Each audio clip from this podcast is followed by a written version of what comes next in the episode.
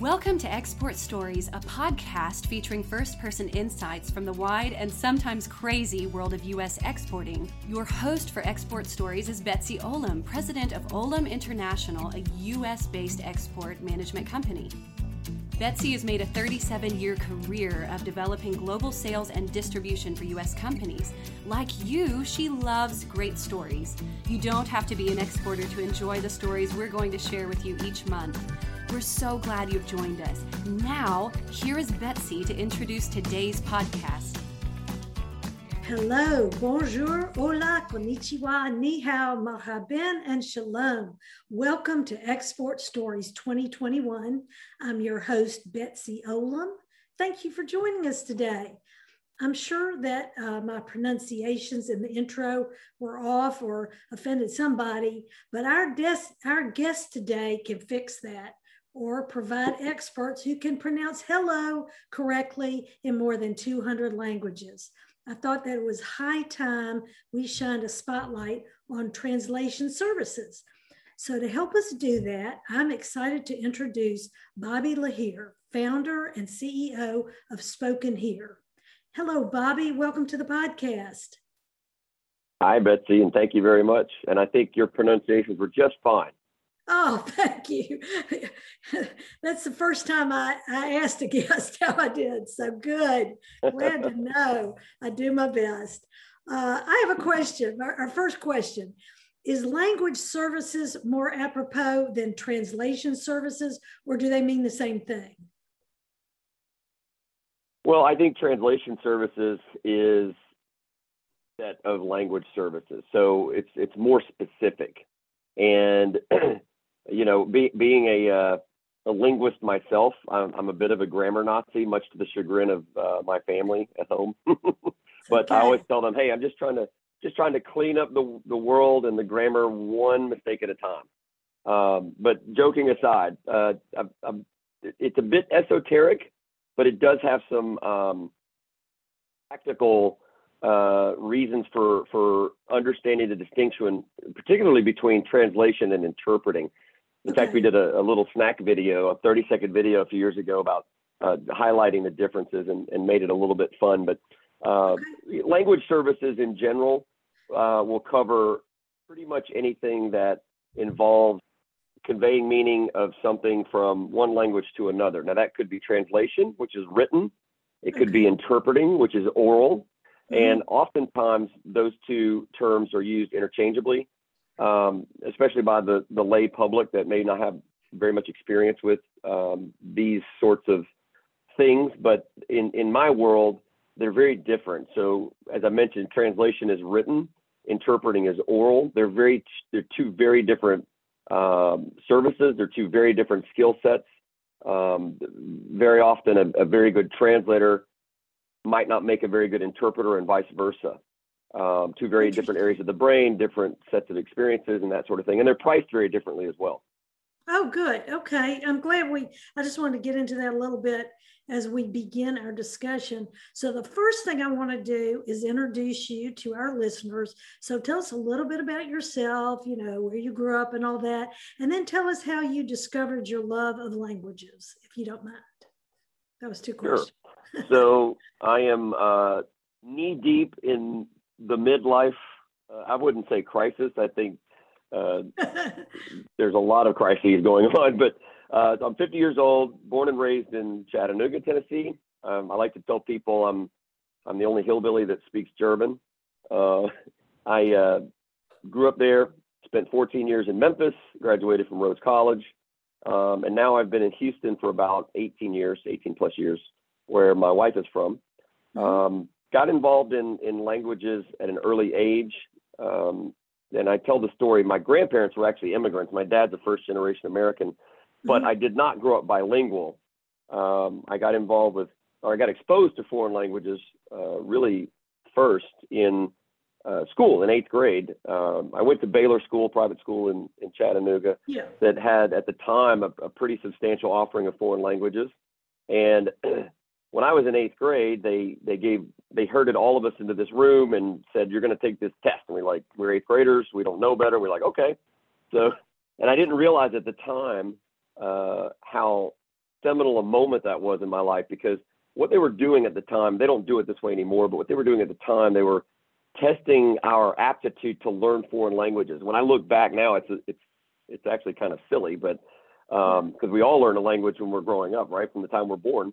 Yeah. Uh, that's why it's called your your mother tongue because you basically learned this from your mom and dad. But um, in eighth grade, they they administered this test and they were trying to determine our aptitude for learning foreign languages. So, long story short, if you scored a certain percentage on this test, you mm-hmm. were free then to choose whatever language you wanted to take starting in ninth grade.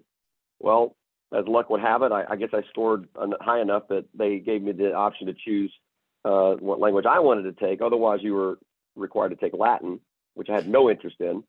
And I, I've always been interested in history, World War II history. I'm also kind of the, um, I like to say, tell people I'm the salmon that swims downstream. So I like to be very different from everybody else. And so while most kids were choosing to take French or Spanish, uh, I chose to take German, which my school offered. Cool. Instant love affair. Uh, I fell in love with it from day one. Uh, and it was a, a, a, talent that I didn't know I had. So, you know, this, this talent and love for languages uh, was discovered pretty quickly. So, anyway, I took four years of German at Baylor. I also took two years of French and then moved on to school, uh, to, to college at Rhodes. But those that uh, the teacher I had at, at Baylor and um, what he exposed me to, he became a, a, mentor. He's still a lifelong friend. I talk to him to this day, and um, ended up opening doors for me that I to a new world. I, I did a student exchange program to Vienna, Austria, and that further um, strengthened that my. High school?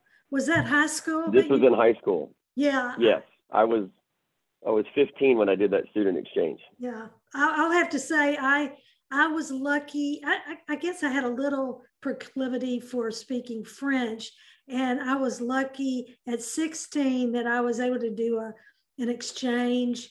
I lived with their family, and they, the guy came back and lived with my family. It was in high school, but it was personal. Some families that we knew knew their family. It wasn't like a a formal thing, but it sure was great. And I, I, but I can't imagine Vienna. That's kind of unusual for high school, isn't it? Oh, it's yeah. Vienna is my favorite city. It's it's just uh, you know rich in culture and history, and at the crossroads of a lot of different cultures. But having that experience at that young age, um, you know, I came back and that's all I could talk about was going to Europe. My parents were terrified I was going to move to Europe, you know, but um, you know, and, and we're all impressionable at that age. Uh, but mm-hmm. having uh, having been able to travel to Europe at, at, at age 15, actually turned 16 in Austria, and um, it, it, really uh, solidified what was already just a um, rapidly growing passion for travel, for languages, for people from other cultures. Uh, that that's just as strong today uh, as it was back then.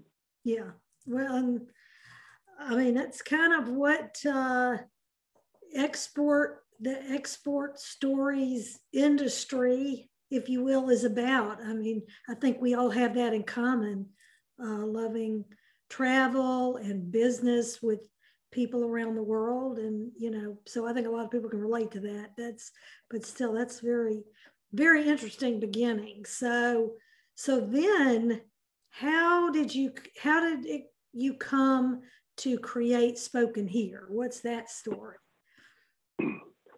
uh, well, so got out of college. Um, I didn't know what I wanted to do.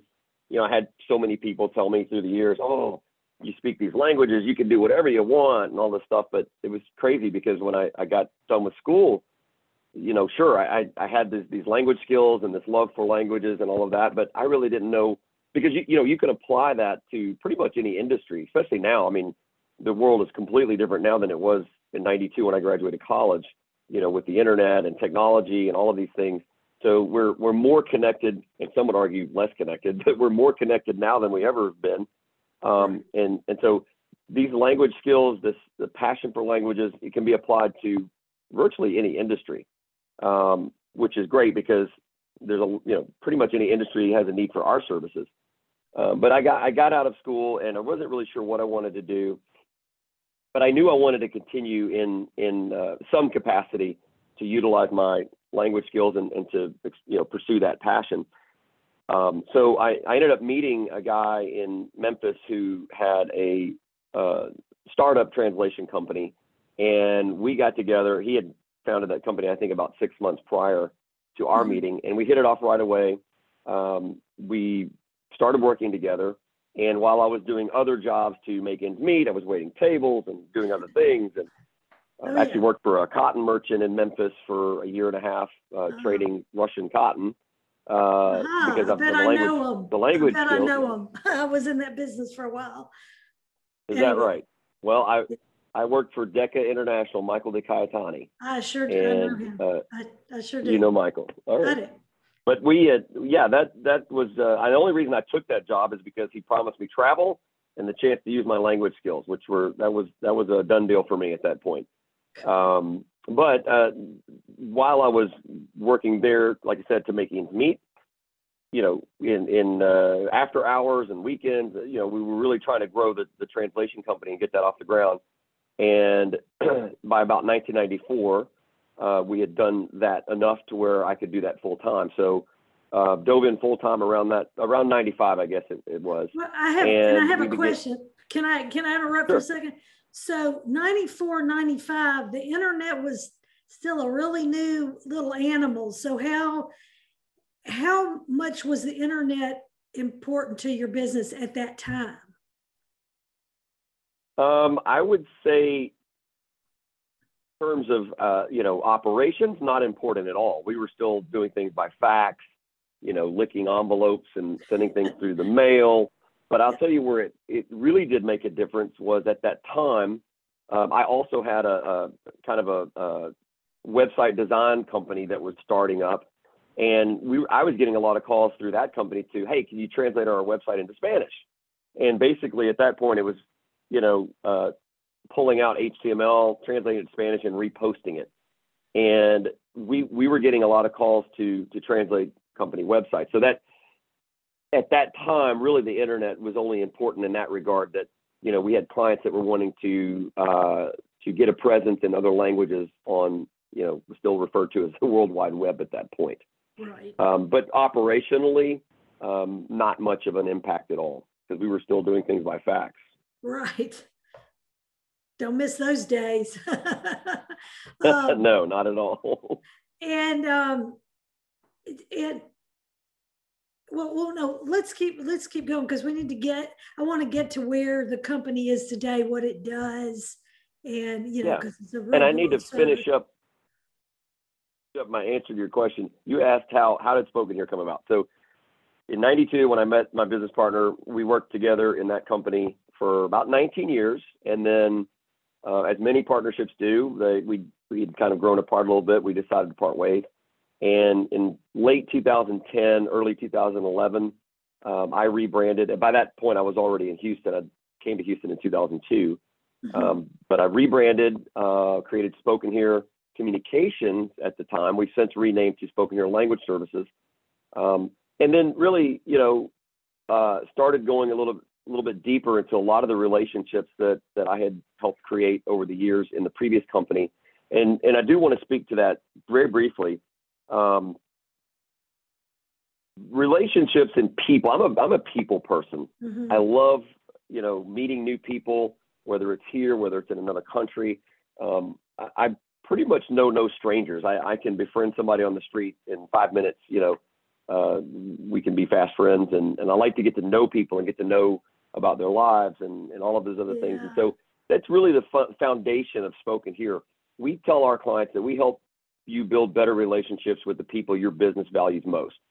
How do we do that? Well, we do that through our expert language services and our passion for languages because as you know Betsy with you know every every good relationship is based on good communication.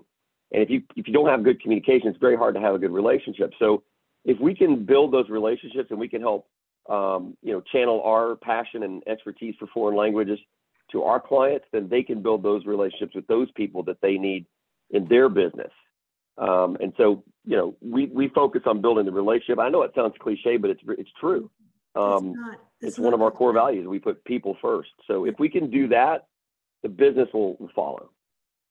Yeah, So yeah, and and that you know that was kind of one of the questions I had. You've you've kind of answered it, but it was that you know so many services are internet driven today, but yours is seems to be more of a combination of personal and internet. Can you kind of talk to that a little bit more? Sure. So the internet um, certainly plays a huge role in our industry as it does in virtually every industry. And I think I had, I, I was thinking about this uh, before we got on today about how, you know the state of the industry now and, and how it's changed and where it's going. Certainly, there's a lot of uh, disruption in our industry. Uh, again, not unique to us. There's disruption in a lot of industries these days because of technology, because of the internet. Um, technology is driving a lot of that change in our industry.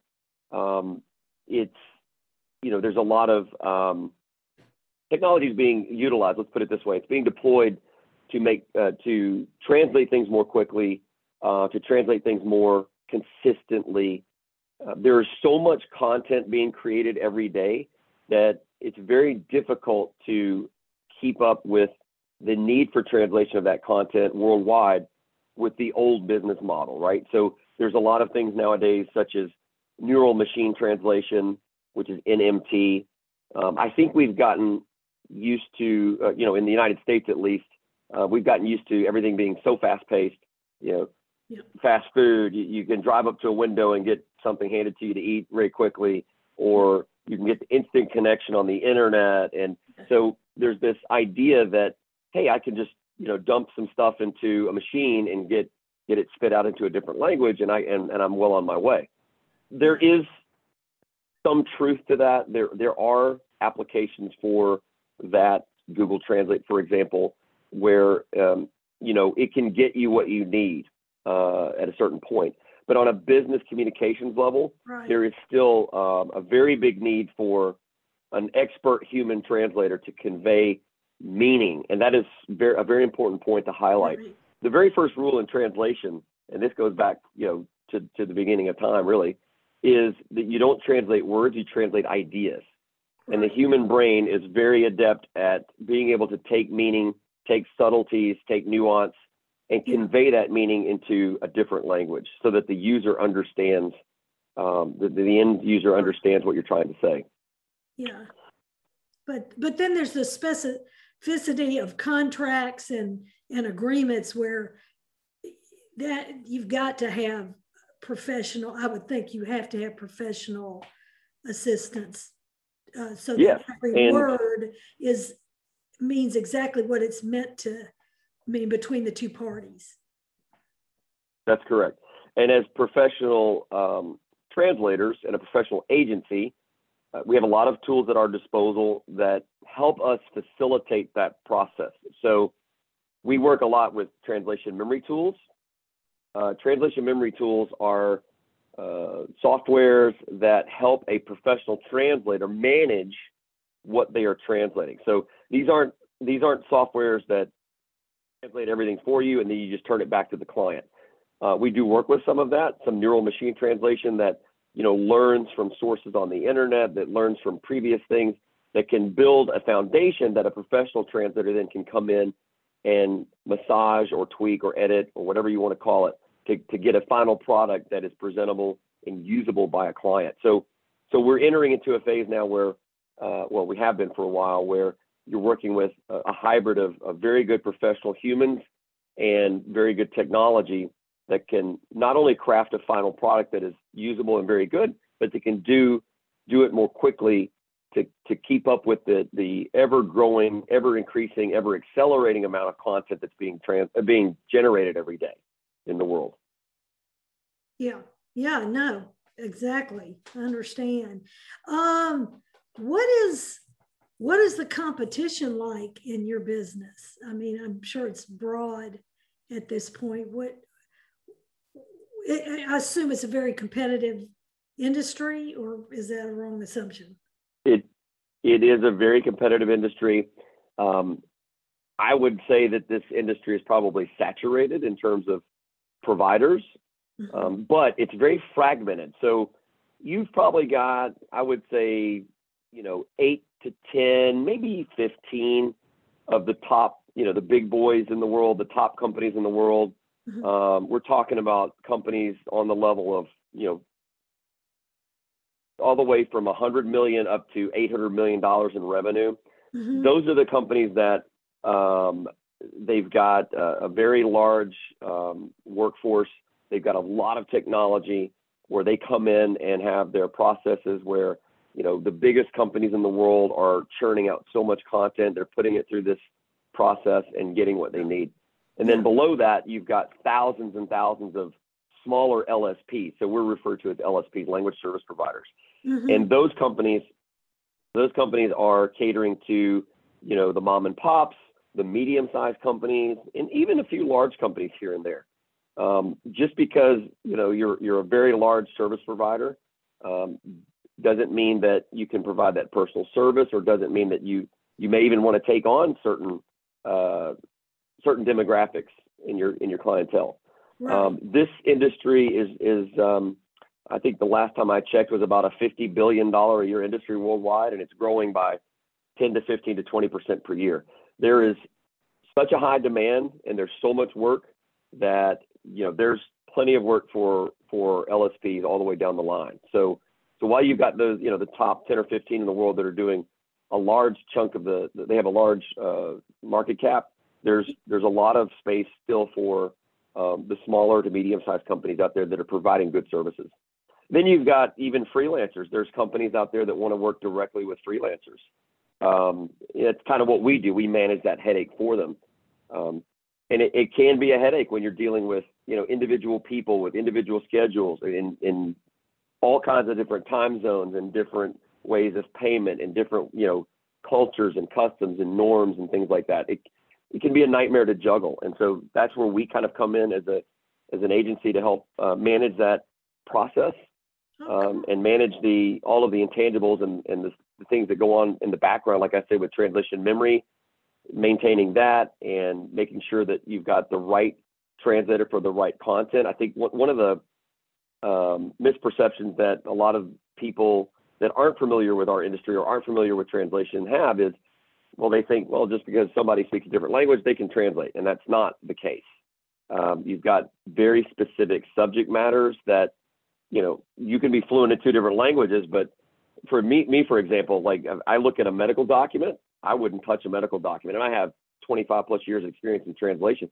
You could read the English and not really understand what's being said. So your job as a translator is to convey that meaning in the target language so that it's understood by the target audience. And if you if you don't have a good grasp on the subject matter, it's right. very difficult to do that. Yeah, I can see how that would be very, very, very niche. But um, well, let me ask you something. What would you say are some of the hot languages, which is to say, what are some of the hot foreign markets that you're you're uh, getting maybe the most requests for? Good question. And I'll preface that question with this. Uh, a lot of people think that, oh, you're a translation company, you're doing all these translations for companies going overseas. I would say 70 to 80% of our market is for consumption here in the US. So we've got a lot of clients that need things translated for uh, audiences here in the United States. We do, uh, obviously, a lot of our companies are exporting. Yeah, but to, to the point of import export, a lot of our companies are exporting their products overseas, and we do a fair amount of that as well right. um, where we translate, you know, product packaging, installation manuals, marketing materials, website content uh, mm-hmm. for consumption outside the U.S. Um, but to your question, obviously Spanish is is uh, probably uh, the, the language we do the most volume in. Yeah. Um, for obvious reasons, We've got a huge demographic in the United States that's Spanish speaking, uh, with a very large purchasing power. Um, so we do a lot of Spanish. Uh, Chinese, there are a lot of Chinese uh, companies are exporting a lot of their products, a lot of their services to mainland China. It's a very big market, uh, growing market. Um, your standard uh, uh, European languages, German, uh, Portuguese. For Brazil is a huge market too, so a lot sure. of companies are exporting there. Mm-hmm. Um, and and German, French. we do a lot of French for Canada as well as for Europe. Um, but there's a lot of emerging languages. So one of the one of the areas that we uh, or services that we provide is remote interpreting. We have a platform where our clients can come on and uh, get an interpreter uh, on the phone to help facilitate a conversation between themselves and a third party in, in up to 200 languages, including uh, video remote interpreting. We provide a lot of American Sign Language too. Uh, so yeah, there's I want to get of, into uh, that in a minute. Yes. Yeah. But anyway, go I ahead. don't want to jump the gun on that. no, no, but I was going to say there's a lot of there's a growing need for languages such as Tigrinya, Somali. Uh, there's a lot of uh, workers in the United States that come from these countries that speak little to no English, um, Mhm. and these are languages that you know the average you know, Joe Q public wouldn't wouldn't think of right off the bat. That's there's a big need for. So you know Thai, Vietnamese, Hmong, uh, Lao, a lot of these uh, languages that are in uh, Southeast Asia. But there's a lot of those workers here in the United States that have a need. That sounds fascinating. It really does. So I read, you know, on your website that you have a voiceover recording studio. Can you explain how that works? Maybe you've already addressed it, but I just want to be sure I understand. What is voiceover? Sure. So voiceover, we do a lot of voiceover work, um, a lot of voiceover work in in uh, for e-learning translation. So we have uh, a lot of clients that develop learning and training courses. Uh, Mhm. they may use authoring tools such as Storyline or Captivate or what have you. And these training courses can be everything from environmental health and safety uh, to management training. You've got people coming up in the company through the ranks and they need to learn, you know, how to be better at uh, management or sales or what have you. And so they'll develop these courses that, that these clients can take online. Um, and very often these these courses have an audio component to them. So you hear like a, a speaker walking them through the course. So when they go to translate the content for the, these learning courses, we also have to do a voiceover in the target languages uh, to add to those courses. So we're providing uh, professional voiceover services in all of the languages that we support. Um, you may have like a, a learning course, for example, that a client need. We recently completed a course that, that the client needed translated into German, and we translated the on-screen text, the the content that goes along with that. But there was also a speaker that was speaking in English, and so we we took that audio component. and We worked with one of our professional voiceover talents, uh, translated the content, had them do the voiceover, and then we packaged that all back up and send it to the client as a, a deployable course. Um, Wow. I have a we have a, a professional voiceover studio here at our headquarters uh, because we we do a lot of that work here, but we also do all of our own marketing uh, here in house. So we'll we'll do uh, we we do a lot of on location filming and uh, voiceover work. We'll do uh, client success stories. Uh, we'll do our own marketing pieces, and that's uh, that's what the need for the the recording studio here was for, so that we could do that all in house. Most of the foreign language voiceovers that we do are done in country uh, or somewhere else off site, wherever we have our relationships. There, there's that word again. Wherever we have our relationship with the professional voiceover talents, um, they have their own recording facilities there. Oh wow, that is very interesting. And tell it, tell me now about your sign sign language services. Where is that used, and how is that used? Um, I mean, I know what sign language is, obviously, but but what's the uh, application? So a little background on that before I, I get it deeper into your an- the answer of that that question. So American Sign Language, obviously, uh, that's something that you can't do via audio, right? It has to be seen in order to be effective. And before we had our technology platform where we could we could connect clients to our interpreters, we were actually sending ASL interpreters on site uh, all over the place. All, we have clients all over North America. Uh, but they would have a need, say, they've got a hearing impaired uh, patient in the healthcare space, or we work with a lot of um, nonprofit groups that cater to uh, at-risk youth, uh, families that that are experiencing some sort of, uh, you know, trouble or or difficulty in social uh, situations, things like this.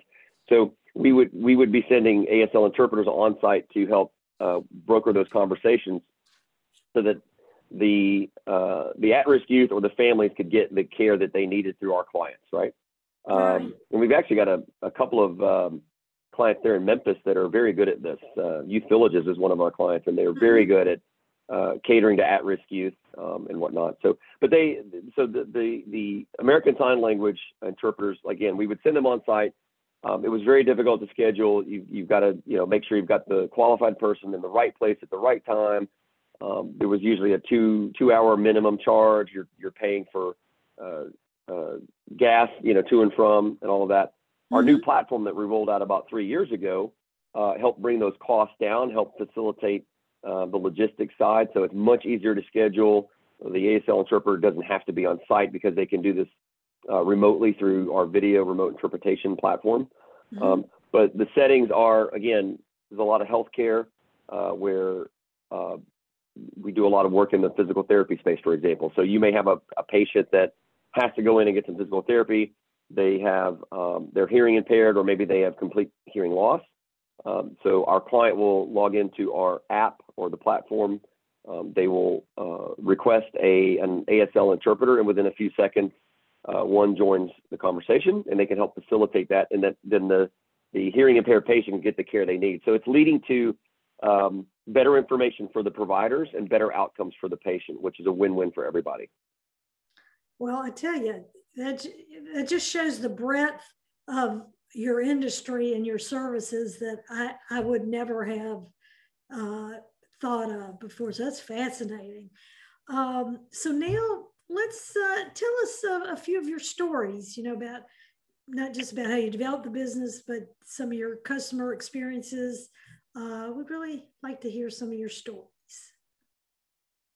Well, I love stories, and and because uh, storytelling is a is a big part of everything we do, right? And sure. I mentioned earlier, I mentioned earlier that sure we we sell translations, we sell language services, but I I've wanted our team to focus in the last three or four years on the why of what we do, and it all goes back to relationships.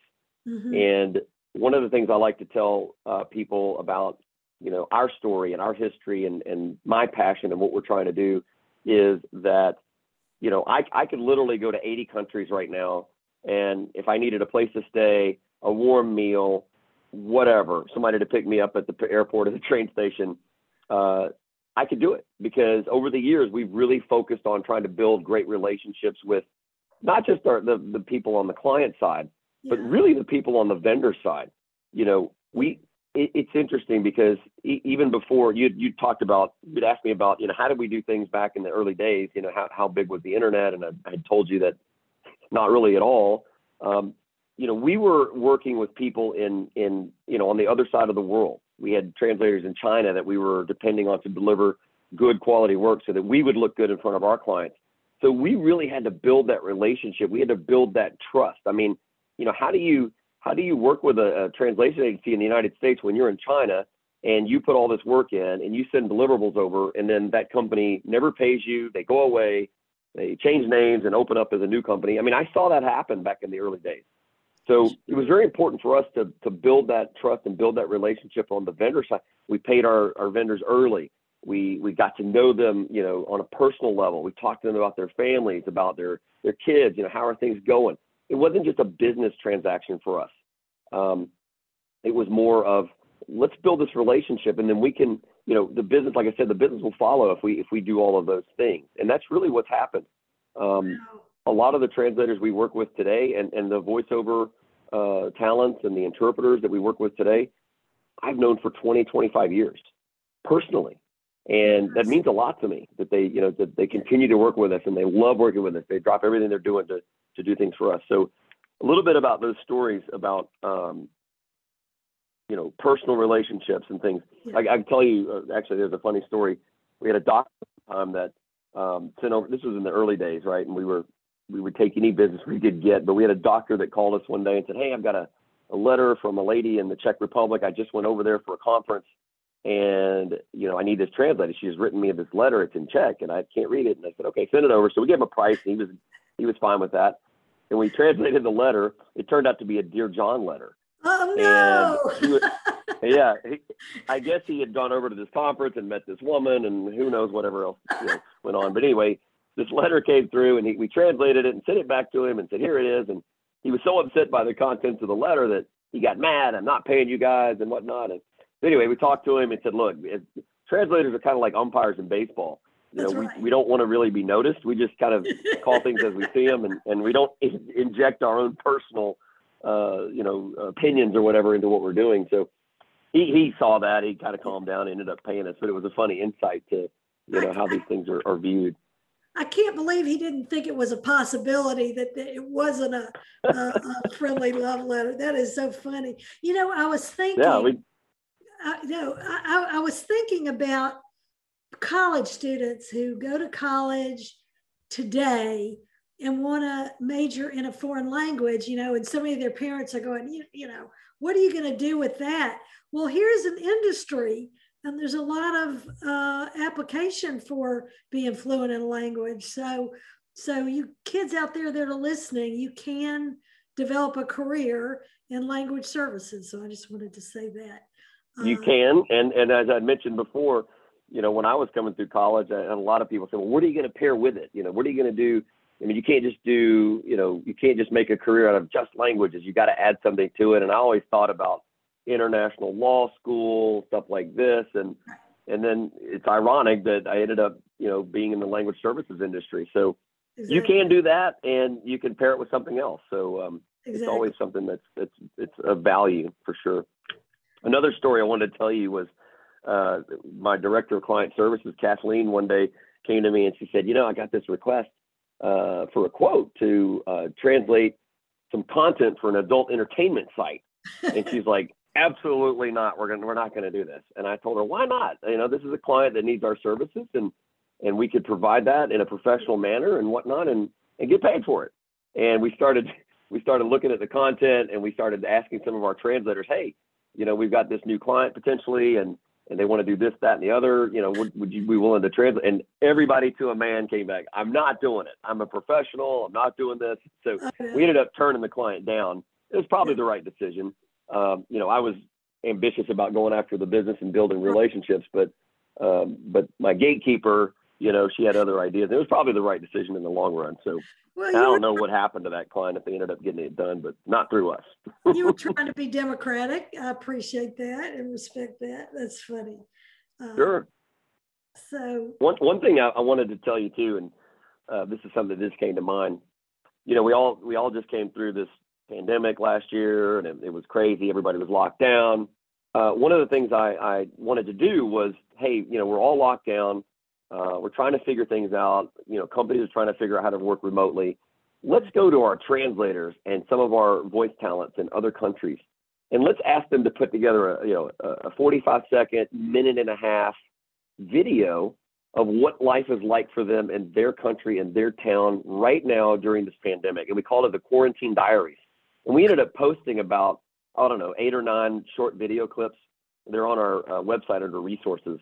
Uh, I think spoken-here.com slash resources. But you can look on there and and see uh, just a little window into, you know, some of our translators, how they live, you know, what their town looks like. I think there was one, we had a, one of our trans, one of our remote interpreters did a really fascinating one in Peru where she's walking down the street and it was just eerily quiet, right? It was, they, Peru, Lima had locked down the entire city, the entire country, and she's out there on a beautiful sunny day, you know, walking around talking about what life is like and how, you know, the challenges they're facing and things like this. And, and we still had a lifeline for them uh, to be able to offer remote interpreting services to our clients, especially during a time when everything was remote at that point. So it was it was a it was a neat insight uh, to see how things are, are what they look like in the in the world. Uh, but also it got us it gave us a chance to get to know the people we work with even better. And it was just really fascinating. It was very interesting. I Very love interesting. that. I'm gonna, of course, post your uh, a link to your website uh, on on the episode page, so people will get to hear that. I mean, that's an oral history that someday people will go back to and look at. You know, when they're writing the books about the the great um COVID pandemic, they can look at these oral histories. That that'll be very, very interesting. Yes, I love that idea. That's very cool. So yeah.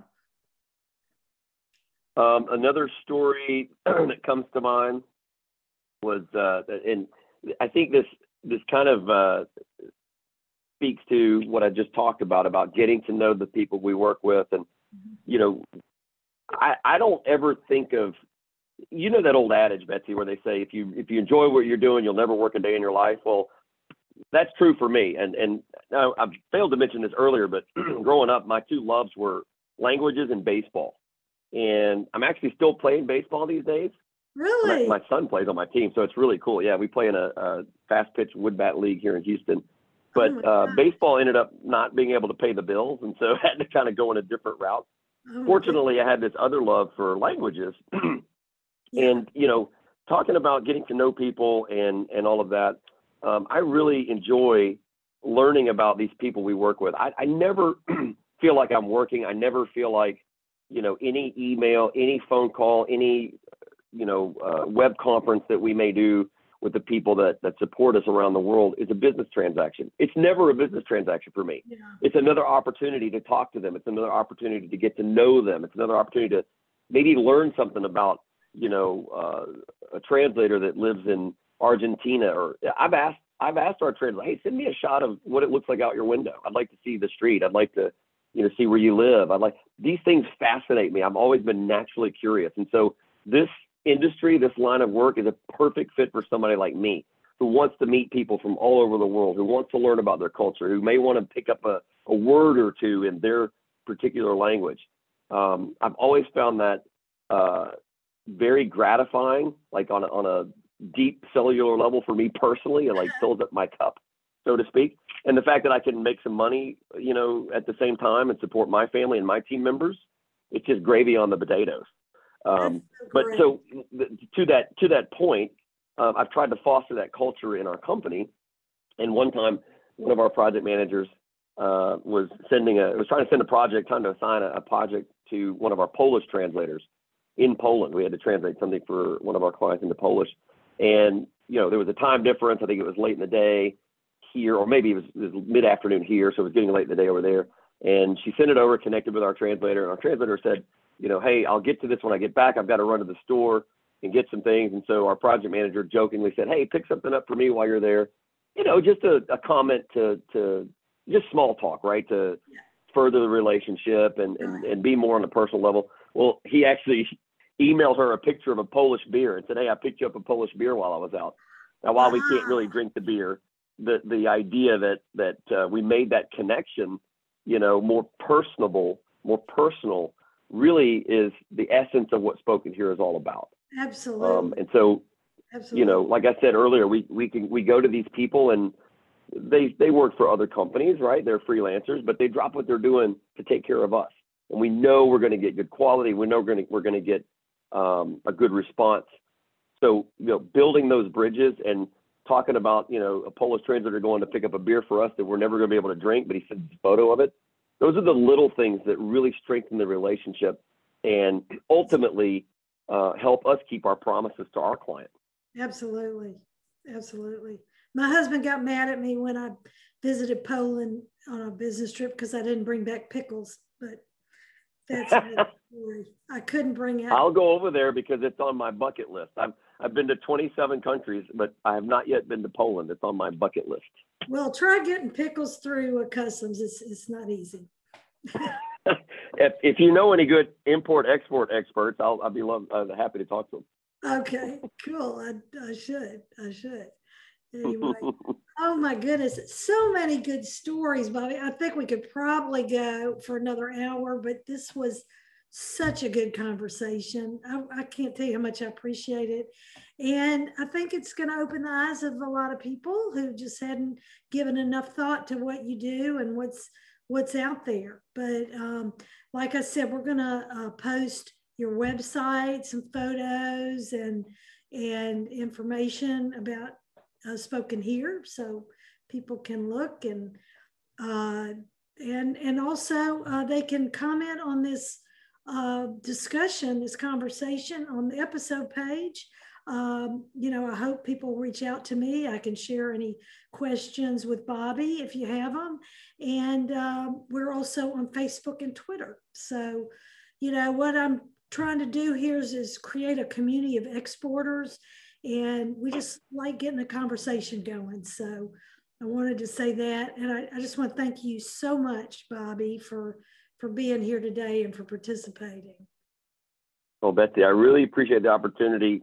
Uh, I love to talk, so doing a podcast is right up my alley. And uh, yes. uh, but I really appreciate the opportunity, and uh, and I've got a, a, new relationship with you too. So it's it's kind Absolutely. of a win-win all the way around.